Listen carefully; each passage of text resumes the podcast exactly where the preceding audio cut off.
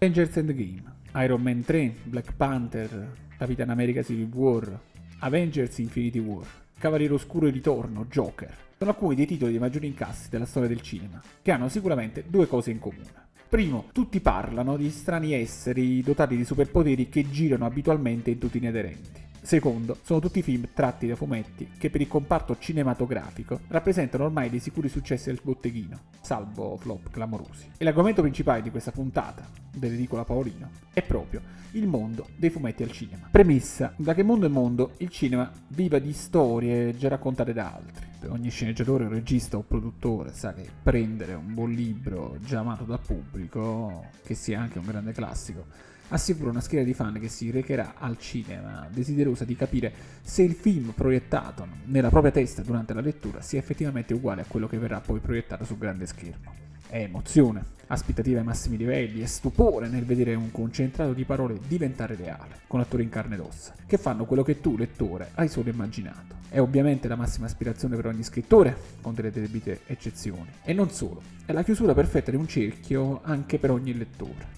E da che mondo è mondo esistono libri che sono stati trasportati sul grande schermo più e più volte, forse alcuni un po' troppe volte. Uno dei titoli più comuni che andrebbe lasciato riposare almeno per una ventina d'anni è Pinocchio. Chi non ha mai provato ad elencare tutto d'un fiato i nomi dei sette nani? 10 secondi per pensarci. 10, 9, 8, 7, 6, 5, 4, 3, 2, 1. Ok, finito. Scommetto che manca Mammolo. Non se lo ricorda mai nessuno Mammolo. Ora, chi ha mai provato ad elencare tutto d'un fiato i nomi di almeno 5 film di Pinocchio? Questo è più difficile. Ci viene in mente sicuramente il Pinocchio della Disney, il cartone animato, il Pinocchio di Benigni, ma questo viene contato come un horror. Ci viene in mente il Pinocchio di Garrone, del 2019, il Pinocchio di Comencini con Manfredi nella parte del miglior geppetto che il cinema abbia mai potuto vedere. Anche se quella del 1972 era in realtà una miniserie trasmessa in tv. C'è poi il Pinocchio del futuro di Pinocchio 3000, un film d'animazione del 2004 franco-canadese, e c'è il Pinocchio del 1901 di Giulio Antamoro, il primo in assoluto che ben pochi ricordano e che potrebbe essere il mammolo di questo strano elenco. C'è quindi un libro amato che diventa un film, piace, molto tempo dopo diventa un altro film, semplice. È accaduto tante volte e accadrà ancora. È accaduto con Il Signore degli Anelli che ha fatto furore ai botteghini negli anni 2001, 2002, 2003 con ogni tassello della trilogia di film. È accaduto con Harry Potter, sette libri e otto film, un successo planetario, una saga che è entrata nel cuore dei giovani lettori e non solo, che ha sconvolto la vita della sua autrice, che forse ha portato al licenziamento di tutti i responsabili delle case editrici che bocciarono il primo romanzo di J.K. Rowling, quando cercava di far pubblicare con difficoltà le avventure di questo strano maghetto con gli occhiali tondi. Quanti libri sono diventati successi al cinema? Tantissimi. Quanti libri di Stephen King sono diventati dei cult al cinema? Minimo una ventina. Alcuni anche con una trama completamente cambiata rispetto al romanzo originale. Quanti libri hanno fatto la storia del cinema? Forse si arriva anche alle migliaia. E quanti fumetti salveranno il mondo del cinema? Questa è una bella domanda.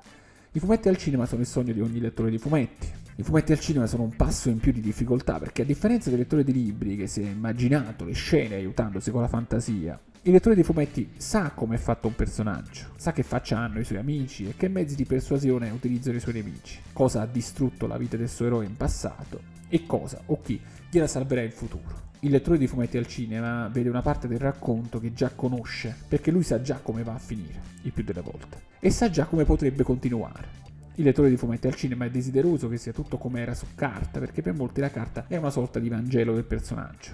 O meglio, si potrebbe anche cambiare tutto, ma non si possono cambiare le origini o la psicologia del personaggio, quello che è e quello che è stato perché se il film ha a disposizione solo 150-180 minuti per raccontare una storia, il lettore di fumetti, soprattutto quello seriale, ha letto storie di quel personaggio per una quantità di tempo almeno 100 volte superiore a quella storia, ed è molto esigente, e vuole vedere ciò che aveva letto in passato. Ma c'è un piccolo problema in questo ragionamento. Del parere dell'appassionato di fumetti non è che ci interessa poi così tanto. Perché se Avengers Endgame raggiunge più di 2 miliardi e 700 milioni di dollari di incassi al cinema, e sì anche merito del lettore affezionato della Marvel, ma in mezzo a quel marasma di numeri, quel lettore affezionato, tra cui ci sono anche io, è solo un puntino invisibile. I film della Marvel funzionano anche grazie a una buona trasposizione dei personaggi dalla carta al grande schermo, ma anche perché possono essere fruiti da tutto il pubblico, non escludono nessuno, presentano i personaggi e li catapultano nell'azione. Hanno uno stile scanzonato, sempre un po' tra il comico e il leggero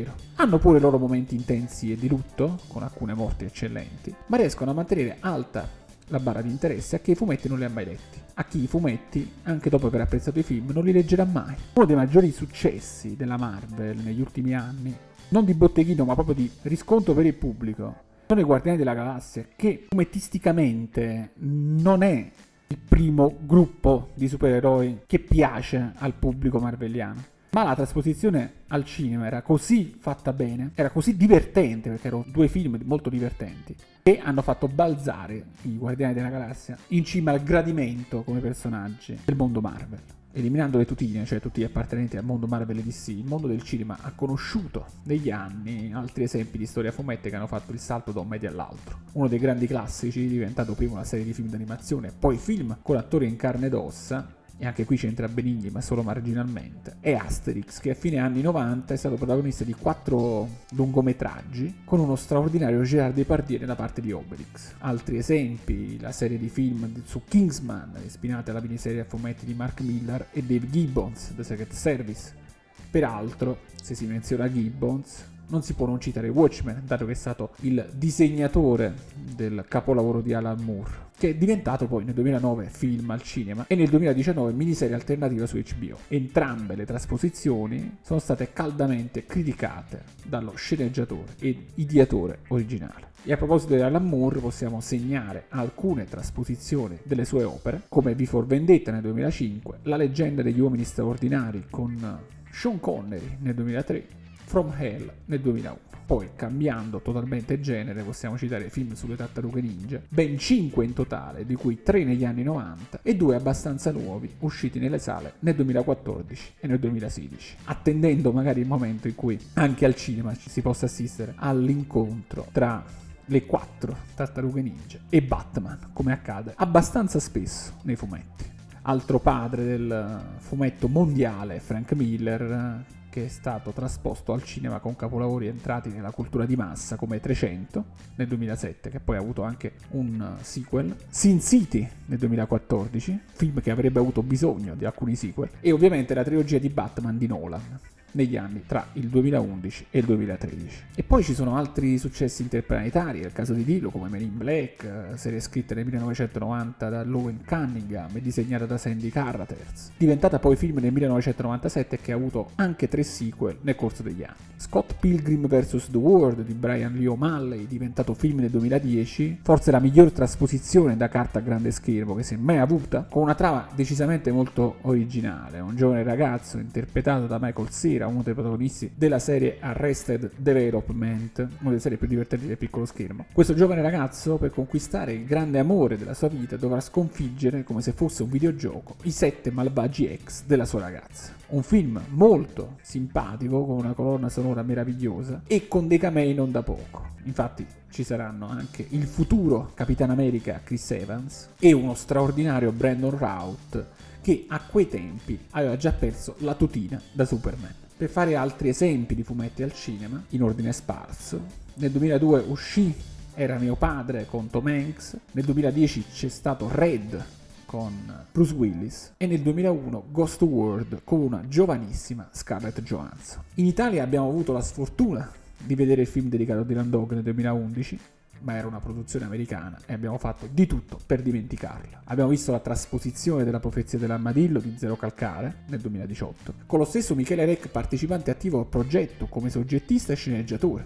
Abbiamo osservato da pochissimo 5 è il numero perfetto, una graphic novel del 2002 di Igort, che lo stesso autore ha trasformato in film nel 2019 e che ha portato Valeria Golino a vincere il David di Donatello come migliore attrice non protagonista e Igort stesso a vincere 5 premi come miglior regista nel 2019. Nel passato, sempre rimanendo in Italia, si trovano classici dell'erotismo come Valentina di Crepax, diventato poi film nel 1973, oppure cambiando totalmente genere, Sturmtruppen di Bombi, per ben due volte trasposto al cinema negli anni 80 e per ben due volte stroncato da critica e pubblico, con incassi disastrosi al botteghino. Destino simile toccò a Giuliano Gemma, protagonista del temibile per gli spettatori Tex e il Signore degli Abissi, che portava nelle sale sul grande schermo il famosissimo Ranger della Sergio Bonelli editore. La stessa casa editrice negli anni successivi ammise il fallimento facendo pronunciare in un albo di Dylan Dog a Grucio la celebre frase quello non è un film dell'orrore ma è un orrore di film. Da segnalare poi il progetto Monolith del 2017 che dall'opera a fumetti scritta da Roberto Recchioni e Mauro Zeo e disegnata da Lorenzo Ceccotti per la Sergio Bonelli editore, diventò poi film distribuito in tutto il mondo ma che non ha riscosso il successo sperato. E poi l'ultimo terrestre di Gipi, grandissimo autore completo di graphic novel, ma che ha deciso di portare sul grande schermo l'opera Nessuno mi farà del male di Giacomo Monti. Piccola curiosità, Gipi nel 2018 ha portato al cinema Il ragazzo più felice del mondo, un film non tratto da un fumetto, ma tratto dal mondo del fumetto italiano sulla figura decisamente molto strana di un reale appassionato che da più di 30 anni si finge un ragazzino desideroso di avere disegni originali e che con lo stesso metodo chiede opere gratuite ai disegnatori sparsi in tutta Italia. Ne è uscito fuori un documentary divertentissimo che vi consiglio caldamente di recuperare, con GP stesso protagonista e con alcuni simpatici camei da parte di alcuni autori del mondo del fumetto contemporaneo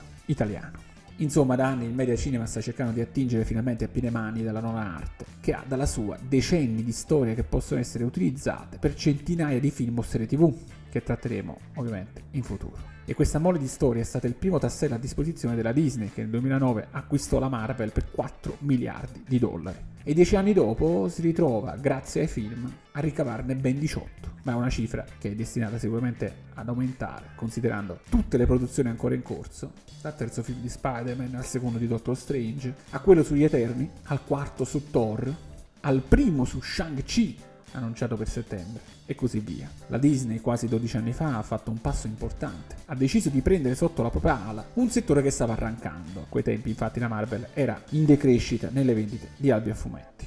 E salvando la produzione di storie per il futuro, ha capito che il metodo principale per ricavarne più soldi possibile era trasportare tutti i decenni di avventure già scritte di uomini in calzamaglia al cinema. Una previsione che si è rivelata non solo azzeccata, ma che rischia di essere l'arma giusta per salvare il mondo del cinema e le sale stesse, devastate dalla pandemia e dall'inattività forzata. Anche in Italia si intravede un cambiamento, la Sergio Bonelli editore, conscia degli errori del passato, cerca di entrare nel settore cinema a suo modo e gestendo autonomamente i propri personaggi. In vista c'è un Bonelli Cinematic Universe che potrebbe fare invidia per la qualità e per la quantità di storie e di crossover disponibili a quelli Marvel e DC. Il primo film in programma è quello su Dampir, il vampiro ideato da Mauro Boselli, autore di punta della Sergio Bonelli editore e curatore della testata fumetti più venduta della casa editrice di Milano. Tex, per poi proseguire con altre produzioni che finora non sono state ancora annunciate, esclusa la realizzazione di una serie tv su Dylan Dog, che vedrà molto probabilmente anche Marty Mysterio e Mister No e lo stesso Tampir tra i protagonisti secondari, alcuni prodotti derivanti da Drago Nero, la serie fantasy della Sergio Bonelli editore, che sfoceranno in una serie a cartoni animati rivolta da un pubblico più giovane, e i rumors su una serie tv su Giulia interpretata da Gabriella Pession, ma non sappiamo se interpreterà effettivamente il personaggio principale. Uscendo dal colosso Bonelli, segnaliamo anche il film su Diabolic, che è già stato girato, con Luca Marinelli nella parte del famosissimo Lado trasformista, Miriam Leone nei panni di Eva Kant e Valerio Mastandrea nel ruolo dell'ispettore Ginko. Il film, girato da Manetti Brothers, è stato rimandato più volte e si aspetta che sia finalmente pubblicato nelle sale cinematografiche. In conclusione, da un lato abbiamo un settore, il cinema, che sta vivendo una forte crisi, complice la pandemia e l'offerta enorme disponibile nei servizi di streaming. Dall'altra invece abbiamo un altro settore che da anni è dichiarato in crisi, cioè il fumetto, ma che in realtà continua a macinare storie, a far emergere autori completi, a fidelizzare lettori e a far scoprire mondi lontani. I due media hanno già dimostrato nel corso degli anni che possono diventare fortissimi insieme, anche se piccola nota amara. È un dato certamente dimostrato che se le buone storie a fumetti possono aumentare e far accorrere gli spettatori al cinema, non è sicuro che le buone trasposizioni al cinema possano aumentare le vendite dei fumetti stessi. E anche per questa puntata è tutto. Vi ringrazio, come sempre, dell'ascolto.